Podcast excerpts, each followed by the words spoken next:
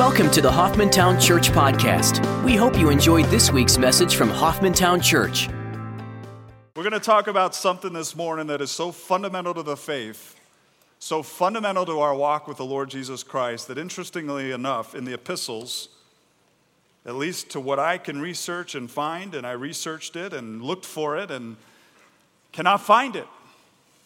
The word disciple or discipleship is not used in the epistles to my knowledge. Now, if I'm wrong, let me know. I want you to think about that for a second. The Lord Jesus Christ commanded us to go and make disciples. That's the command. In the 21 epistles, the word discipleship or disciple is not even brought up. I think, and the question is, why is that? I don't even know where to research that. I haven't found anybody that comments on that. The fact of the matter is, just from my own opinion, studying the Word of God, you take it with a season of salt, with a season of grace. I believe it's so fundamental to the Christian walk, it's so fundamental to our lives that it goes without say that we ought to be following God as willing learners of the Lord Jesus Christ. Period. It shouldn't even be a question.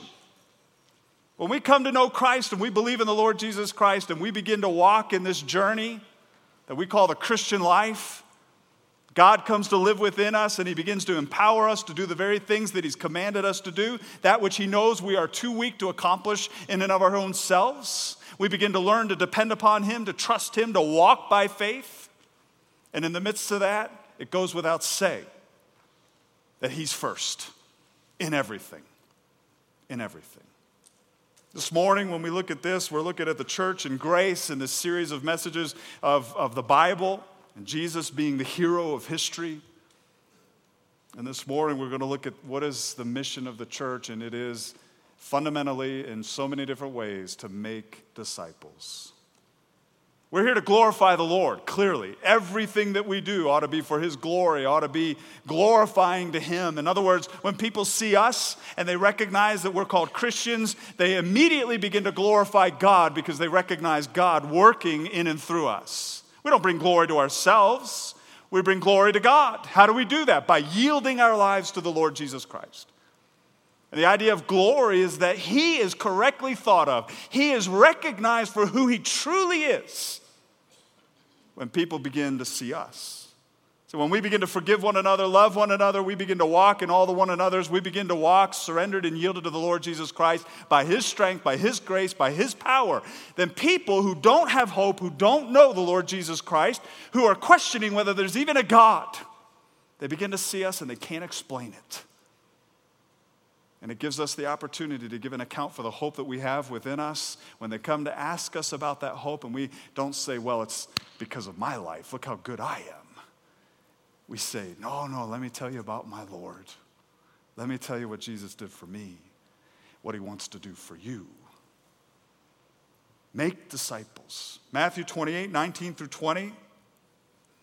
Go therefore and make disciples of all the nations, all the ethnic groups. He's not talking about the borders that we have kind of divided this world up. He's talking about ethnic groups baptizing them in the name of the Father and the Son and the Holy Spirit, teaching them to observe all that I commanded you, and lo, I am with you always, even to the end of the age. So the question is, what's the command?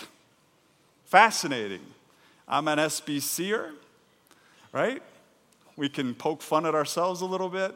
I've seen many, many, many, many different publications in the SBC saying that go is the command. And my friend, that is not the command. The command is make disciples. The issue is as you go, as you're following the Lord, as you're being led by the Lord, as you're yielding your life to the Lord, and in the journey that He has for you, as soon as you begin to walk out this door, and it may be in the fellowship mall, it may be with your own family, it may be at work, it may be with your neighbor, it may be across the world, as you go, make disciples. And friends, the reality of it is that it's got to be God in us that is transforming us so that we even have the heart and the mind in order to do that very thing. Lo, I am with you always, even to the end of the age. God in us by his grace, transforming us and then revealing himself through us to the world. In Acts chapter 1, verses 7 through 8, the Lord says to the disciples, It's not for you to know times or epochs which the Father has fixed by his own authority, but you will receive power ability when the Holy Spirit has come upon you. And you shall be my witnesses. You shall testify truthfully about who I am, both in Jerusalem and in all Judea and Samaria, and even to the remotest part of the earth. Beautiful. Folks, we're called to make disciples, and we're called to, as we go, make disciples. And that includes our own territory, that includes our state, that includes our nation, and it even includes to the uttermost. Not everybody's called to each and every specific arena. Some of us are called to Jerusalem, some of us are called to the uttermost. Most of you would probably faint if the Lord called you to do what the Gosens have done, or the Teshes. Out. What? but they've been called there. Many of us are called right here. Amen. Make disciples. Follow God. Do what He has in His strength and in His power, in His time, in His way. Joseph Dillow states this. Says the Great Commission command is to make disciples. In explaining how this is to be done, three activities are specified going, baptizing, and teaching. Going means to go to them and explain the gospel. Baptizing identifies those who have responded publicly as new converts, doesn't save us, it reveals externally what God's done internally. And teaching is simply instruction in the Christian life. And that teaching moment can take place with one person or many people. Doesn't matter. The bottom line is make disciples, baptizing them, and then teaching them. Bring them to the cross. There are evangelists who are amazing at this in the power of the Holy Spirit. And they bring people to the cross, and people get saved, and then they turn them over to teachers. They turn them over to other people. They turn them over to people who are disciplers and who are going to sit down with them one on one in order to walk through what it means to grow in Christ. Amen. It takes the body of Christ to do this, folks. And as a body, this is absolutely what we better be about. As we follow the Lord, He commands us to make disciples. Do you realize that what happens as we're following the Lord is that uh, in following the Lord, that God is doing a work in us and He's beginning to transform us? We're being metamorphosized right? He tells us, don't be conformed, don't be pressed into the mold of this world, but be transformed by the renewing of your minds. We get into the Word of God, we begin to think God's thoughts. The Holy Spirit begins to use the Word of God in, in our lives in order to transform us so that we begin to think the way God thinks. We begin to yield to Him. We begin to walk by faith because we're persuaded that God is able. And in the midst of our walk, we're saying, Here I am, Lord, use me. Lord, how would you lead me today? It's your day. How would you use my time, which is actually not my time, it's your time? Lord, would you bring somebody into my life that I would have the opportunity and the privilege of sharing you with? Or, Lord, would you lead me to somebody that you will show me that that's the person today, maybe tomorrow, that I need to share you with? Whatever. But there's a point of following, and there's a point of transformation, and there's a point of availability to the Lord to be utilized in the midst of this amazing field that is white with harvest. Are we willing to do that? Are we willing to say day by day, that is what we do? And we get to know Christ in the midst of it. We get to learn of Him and grow in Him. and there's times where we trip and stumble, and we got to confess it and get right in it. And God uses even that to reveal Himself, His mercy, His kindness, His gentleness, His grace. As we follow the Lord, He commands us to make disciples. And the blessing of this is every command in the New Testament given to us actually rests upon the Holy Spirit within us in order to accomplish it. I don't care which command you come up with. Make disciples, love one another. It doesn't matter. Whatever you want to, whatever command you want to say, ultimately the Holy Spirit alone within us is able to accomplish this. What we've got to learn to do is yield to the Lord to say yes to the Lord, to walk in His strength and in His power. It's already ours. We don't have to try to get into a room that we're already in. We just have to recognize the room that we are in and begin to learn to appropriate it. Because God lives in us. That's grace. God desires to transform us. That's grace. And then God wants to be revealed through us. Guess what? That's grace. It's all by Him, folks. We're not going to get any of the glory for this. Amen. Three things the calling, the calling. What's the calling? It's to follow the Lord. What's the cost? To deny self. And what's the command? We're going to look at this closely. It is to make disciples. First of all, the calling to follow the Lord. When we talk about discipleship, we talk about disciples, what does it actually mean? What does that mean? We, we've gotten it all kinds of ways twisted up, right? We, we've kind of taken this term discipleship and we've fitted it into our own little world and our own uh, kind of box. And I fear that we have lost the impact of what this word actually means. It is not simply a class on Wednesday nights, right? It's not just a time that the church decrees is going to take place, kind of like what we've done with worship. When David starts to lead, well, then we're worshiping. No, worship takes place all week long. And my prayer is it would take place on Sunday morning as well, David's prayer as well. Discipleship can take place in a class, but it's really the availability of an individual in following the Lord. And the definition Spiros gives is great.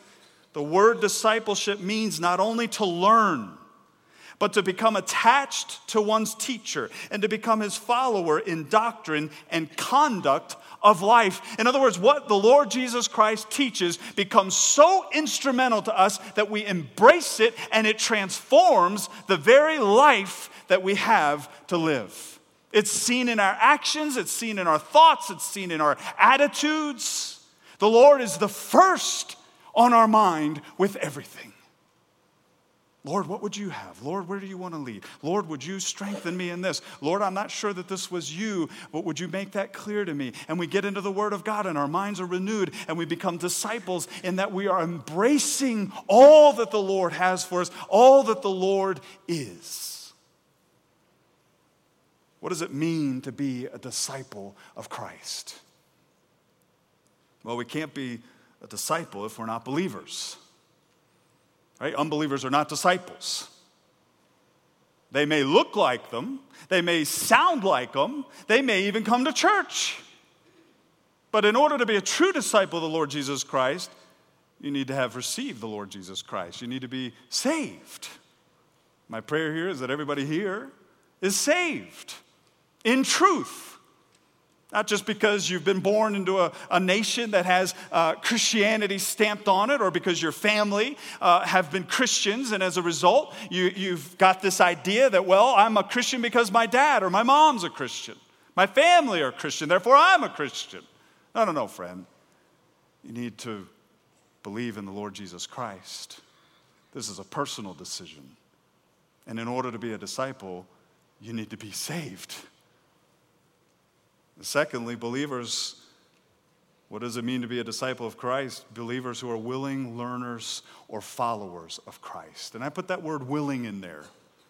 Willing.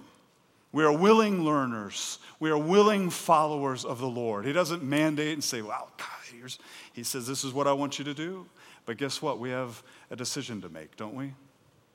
And it's not just a one time decision, although usually there's a memorial stone you can look back on but it is a constant growing in Christ to where the Lord uh, is on this journey with us and He has a specific journey for each and every one of our lives. And the question is, are we willing to follow Him in this new path that, that He has for us? And sometimes these are paths that are difficult, and sometimes we're not sure where that path ends up. We're not sure exactly how we're going to even stay on that path. And we've got to learn to trust the Lord that He's the way and that we enjoy Him along the path, along the journey, because that's all that really matters.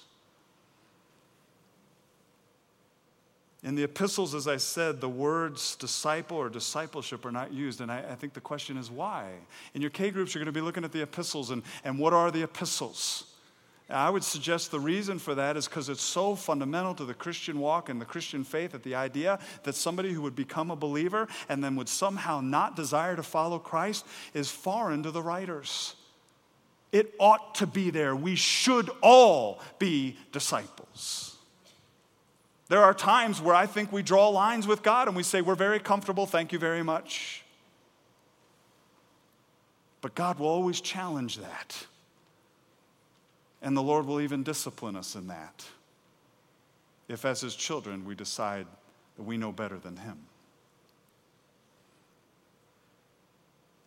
The writers of the epistles are constantly defining certain things. They define what Christ has done for us salvation by grace, who we are in Christ, what's our identity in Christ, what our walk with Him should look like, what it should not look like. When you look at the epistles as a whole, they are letters to the churches predominantly and or individuals within the churches who are leading the churches and the congregations and the bodies of believers within different areas within the known world. And the, and the issue is simply what has Christ done for you? How should you be walking? How should you be walking by faith, if you want to put it that way? And how should you not be walking? Because when we choose to walk according to the flesh, we're no longer walking according to what God's called us into. We're not walking according to the Spirit of God. We're not walking by faith. We're walking by our own efforts, our own flesh, sinful nature. We're walking by sight, no longer by the power of God. Well, what does the walk of a disciple look like? If in Ephesians is a great picture of this because the first three chapters are all about who we are in Christ. The last three chapters are all about what we should look like as a result. In Ephesians 4:1, he says, Therefore, I, the prisoner of the Lord, implore you to walk in a manner worthy of the calling with which you have been called. Walk in a manner worthy. 1 Thessalonians 2:12 says, so that you would walk in a manner worthy of the God who calls you into his own kingdom and glory. How do you do that? By the indwelling power of the Holy Spirit. Believers ought to abide in Christ. Not only are we to be following him, not only are we to be walking in a manner worthy, but we are to abide in him. John 15, verses 4 and 5, he says, Abide in me and I in you. He's talking to believers. He's not talking about save from hell moment here. He's talking about as believers, we are to continuously remain within the truth of God. Abide in me and I in you.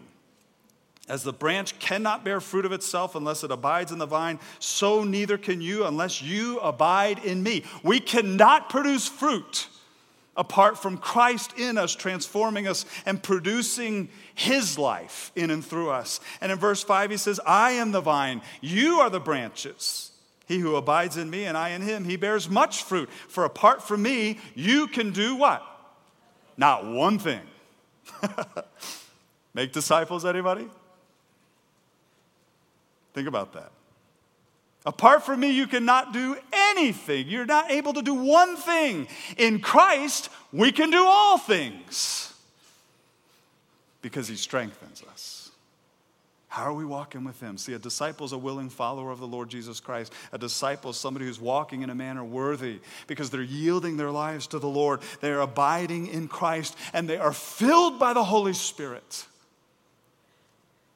Acts chapter 13, verse 52, and believe me, there are multitude of verses that I could go to on this, but Acts 13, 52, the disciples were continually filled with joy and with the Holy Spirit. Love that. Those who were willing followers of the Lord Jesus Christ, they were believers, and as a result, they were then willing followers of the Lord. How were they walking? They were walking filled with joy and with the Holy Spirit. Folks, you can't be filled with the Holy Spirit and not be filled with joy. And if you're filled with joy, it's because you're filled with the Holy Spirit. You catch it? You see somebody walking around like Eeyore, put your arm around him and say, Brother, sister, what's wrong? Are you experiencing the Lord today? Through the power of the Holy Spirit because there's no joy. well, not only are do we walk with them, not only does a disciple look like somebody who is in effect following because we're called to follow the Lord and they're following Him in truth, but there's a cost, isn't there? There's a cost. Denying self. Denying self. First of all, there's a complete yielding to the Lord. A complete yielding to the Lord. Romans chapter 12, verses 1 and 2, some of the great verses on this. He says, Therefore, I urge you, brethren, by the mercies of God, because of everything that I've just written, I am imploring you to do what? Present your bodies a living and holy sacrifice acceptable to God, which is your spiritual service of worship. And do not be conformed. Don't be pressed into the mold of this world, but be transformed, be metamorphosized by the renewing of your mind, so that you may prove what the will of God is that which is good, acceptable, and perfect. The cost is to present your body as a living sacrifice. See, what we've done in, in so many different ways is we've compartmentalized our lives. We do the worship thing on Sunday morning, and then Monday through Saturday, maybe not so much. We do the discipleship thing on Sunday morning, maybe Sunday night at some churches, maybe Wednesday night at some churches, but in between that, we have our lives to live. So, Lord, I've given you this much, and I'll, I'll do this amount, but over here, that's my turf. That's not denying oneself. That's putting yourself in the command chair. And the Lord's got to be in that chair. 1 Corinthians 6 19 through 20 says, Do you not know that your body is a temple of the Holy Spirit who is in you, whom you have from God, and that you are not your own? For you have been bought with a price, therefore glorify God in your body. In other words, the activity that you participate in, all the things that you are doing, glorify the Lord. May He be thought of correctly, not only in your own mind, but through your life, that others would recognize that God is at work in and through you because you're not your own. You've been purchased with the precious blood of Christ. Glorify God in your body. So there's a complete yielding to the Lord. Secondly, there's obviously a denying of self. There's a carrying of the cross. The cost of discipleship is a full abandonment of my life for Christ and for others. Obviously, that's not easy. Why? Because it's sacrificial. Sacrificial of what? Of time, of treasure, of talent. Everything that I am is the Lord's. He created me, and therefore it's for Him and it's for His glory. And Lord, here I am. Use me in whatever way you choose. In Luke chapter 14, verses 26 through 27, he says this If anyone comes to me and does not hate his father and mother, his wife and children, his brothers and sisters, yes, even his own life, he cannot be my disciple. Anyone who does not carry his cross and follow me cannot be my disciple. As believers, we need to count the cost. As believers, we need to say, okay, what is God calling me into? And what does He promise? Lo, I will be with you even to the end of the age. See, we get to experience God in the midst of this journey, but as believers, we have the opportunity of, of experiencing God in deeper and deeper ways. But there's a cost. He's not saying to hate your father and mother. He's not saying to hate your wife. He's saying that the love that you have for me as the primary purpose and goal of your life is essential. It is the first thing. Every other relationship pales in comparison to the one that you have with me. Luke 14 33, he says, In the same way, any of you who does not give up everything he has cannot be my disciple. Wow. Do you mean the Lord's going to ask me to give it all up? Yeah, that's right. That's right. And that may be a little scary to some of us. We cringe about that. You mean, I, I, what do I got to give up? That's mine. I worked for it, I earned it. It's all for me. I mean, I give the Lord a little bit of it. No, no, no. What he's saying is everything, everything is for him. Because there's an understanding here that he's the Lord. And if he's the Lord, he's over all. He reigns supreme. Guess what? Do we own anything? We don't own a thing. It's all His anyway. so if we think we own something, if we think we can keep something from Him, we're living a lie. And the truth of the matter is, it's all His. Count the cost. Count the cost. What does that do? It changes our life, it changes our priorities, doesn't it? As disciples, you can't have the same priorities. You can't have the same appearance of life as what you did before you became a believer. And when you become a believer, you have an option now. You have a choice to make. Am I going to follow God? Am I all in? Or am I going to draw certain lines? Am I going to compartmentalize my life? See, Matthew 10, 37 and following says, He who loves father or mother more than me is not worthy of me. He who loves son or daughter more than me is not worthy of me. He who does not take his cross and follow after me is not worthy of me. And he who has found his life will lose it. He who has lost his life for my sake will find it. Priorities shift. It's not about what I want, it's about what does he want. It's not about what I can do for God, it's about what God has done for me and what He wants to do in and through me. Everything changes when we recognize the truth and reality of who the Lord is and the right that He has in our lives. Galatians 6:14, I love what Paul speaks to here. He says, But may it never be that I would boast except in the cross of our Lord Jesus Christ. And then he says this, through which the world has been crucified to me, and I to the world. The world has been crucified to me, and I to the world. Can that be said of us? Let me ask you something. What do you have ownership in today? What do you claim is yours? Wow, there's all kinds of things, isn't there? All kinds of things. We, we claim ownership of stuff at church. It's amazing. We claim ownership of our possessions. We claim ownership of many different things. And we say, wow, we don't really own it. Yeah, but you, if somebody were to take it away from you, how would you respond? What if the Lord knew that this wasn't necessary in your life and decided to eliminate it? How would you respond to the Lord? How would you react to Him? Wow. Those are hard lessons, but they're good lessons. Because in the end, we find that the Lord owned it in the first place, and the Lord has the right to take it, and the Lord can give it back if He so chooses. Whatever the Lord wants to do is fine, because we've learned to count the cost, and it's changed our lives, it's changed the priorities of our lives. Again, quoting from Joseph Dillow, he says, A disciple is one who denies himself, is willing to leave his family, and follows Jesus. The condition for discipleship is to forsake all and follow Christ.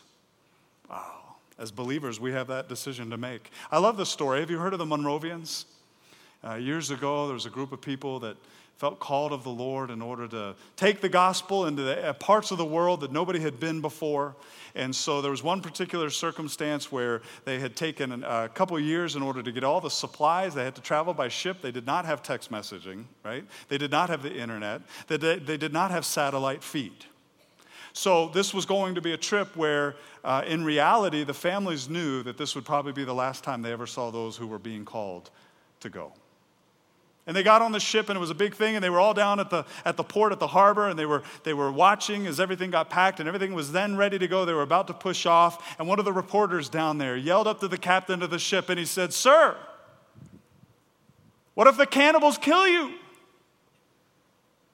And I love the captain's response. He said, We're already dead. Think about that. That's discipleship, folks. That's a dying to self, laying it all down, recognizing that the Lord is in command. My life is not my life, it is His life, and whatever He chooses to do with it is good. It's okay. Following the Lord has great reward, by the way. And I think that's important to understand. The Lord knows the sacrifices, the Lord knows the decisions, and the Lord has promised that if it's out of faith, it will remain. And when we look at our future and eternity, we recognize that there will be great reward for following Christ. And the amazing part of it is that the Lord actually does a work in and through us. The Lord is the one who deserves all the credit. The fact that He would even reward us is incredible grace. But He's promised to do that. Thirdly, the command make disciples, right? We read Matthew 28, 19 through 20.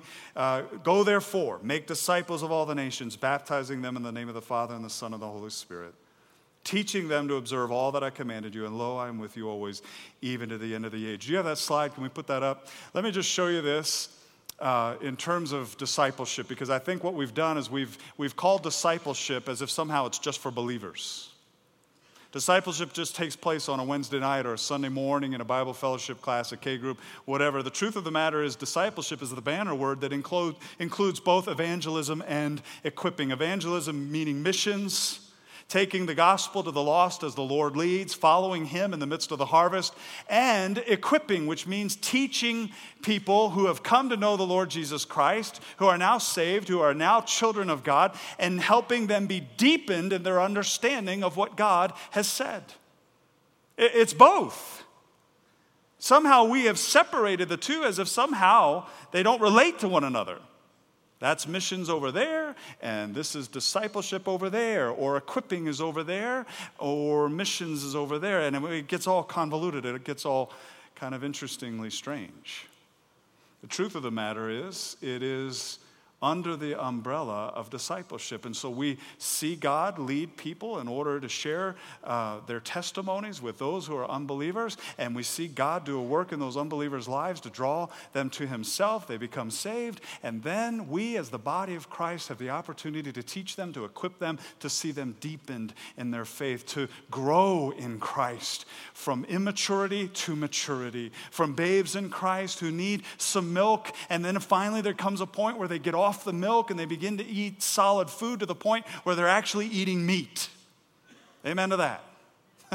Steak, please, ribeye particularly. Growing in Christ, all of it, all of it, all of it is a work of God. Why do we do the ministry fair? Why do we do all the activity at this church? Why do we invest in and pour into classes and ministry areas? Is it so we can feel good about ourselves? I sure hope not. I think there's a, a right sense of recognizing God at work, and there's a, a, sense of health in the midst of following Him and what He wants us to do and the activity that He has for us. But fundamentally, why are we doing what we do? It's so that people will grow in Christ. So that people who don't know the Lord will recognize they need the Lord, will come to the Lord, will receive the Lord, will be saved, and then will be able to grow so that they in turn can begin to walk in the Great Commission, whether it's in their families, their friends, their peer groups, whatever it may be. Why do we do what we do? It's to lift Christ up high so that each and every person, no matter what maturity level you're at, can grow in Christ and learn to walk with the Lord to where we count the cost, where we're as disciples following Him, and our lives are absolutely committed to Him. When we talk about discipleship, we've kind of confused this. And I know that because I've had many conversations about this. Folks, discipleship is what every believer ought to be, should be.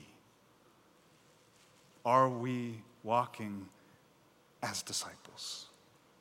And are we willing to be used of the Lord to follow Him in what He chooses? As we walk as disciples, how are we relating to one another? How is God being glorified not only through our own personal lives, but also through the body of Christ, the church? How does a church grow?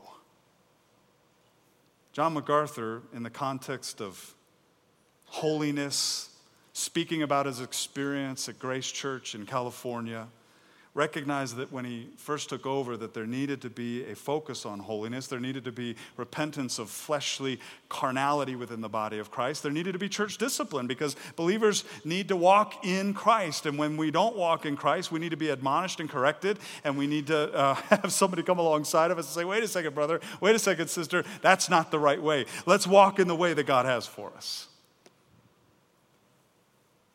and he makes this statement, and I thought it was interesting because all these, all these people were coming to his church to say, Well, what are you doing that your church is growing? What's the five step plan? And I love what he says. He said, oh, uh, We didn't have one. What we did was antithetical to church growth, to the church growth movement.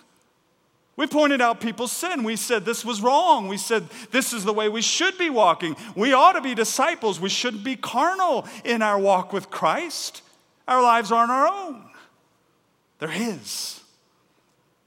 And so he didn't have an answer. And he said, I, I love the fact that we didn't have an answer. He said, We're just trying to follow Christ. We're trying to follow the Lord. This is a work of God. And there's really no explanation to it. And he makes this statement. He says, You see, the illusion, the illusion is that you and I can grow the church, that we have the power to grow the church by our own cleverness, by our ingenuity, by our style, by our winsomeness, by our words. what a lie from the pit. What did the Lord say? I will what? Build my church. Folks, as we walk with the Lord and as we're rightly related to the Lord, as we individually have a right relationship with the Lord and we are absolutely yielded to Him in everything, we've counted the cost and we, we recognize that everything is His. God begins to do a transformative work in us.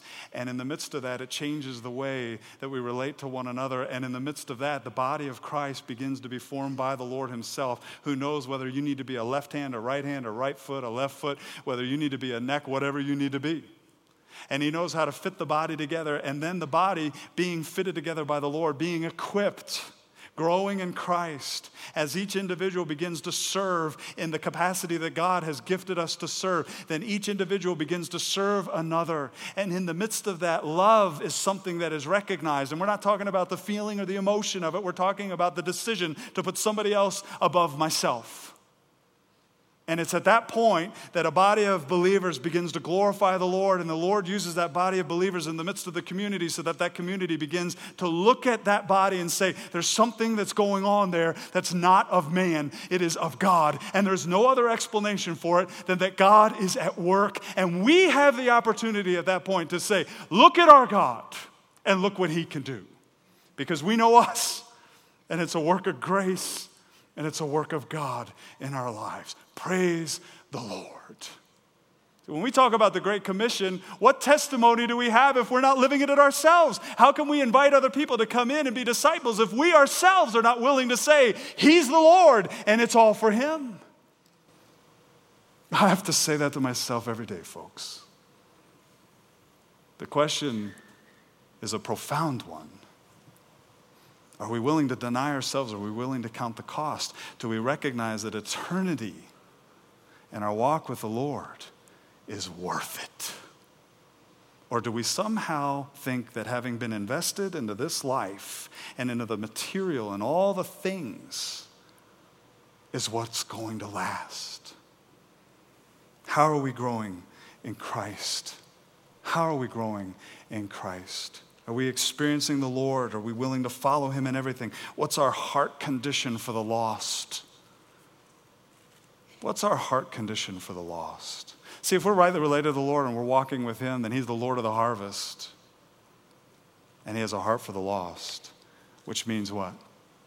You and I are going to sense a deep compassion for those who are without God and without hope in this world. And the Lord will begin to lead us to pray for them and maybe even to come alongside of them. And if necessary, to use words. And at times it is clearly necessary. And He'll give us the boldness to say what needs to be said in love, in gentleness, in kindness. Are we willing to deny all? Are we willing to forsake all? Are we willing to take up our cross and follow Him? That's the question. Thanks for listening to the Hoffmantown Church Podcast. We'd love to hear how God is working in your life. Everyone has a story. Please tell us yours. Visit www.hoffmantown.org and click on the Tell Us Your God Story link on the homepage to share yours with us. Thanks for listening to our podcast, and we hope you will join us next week.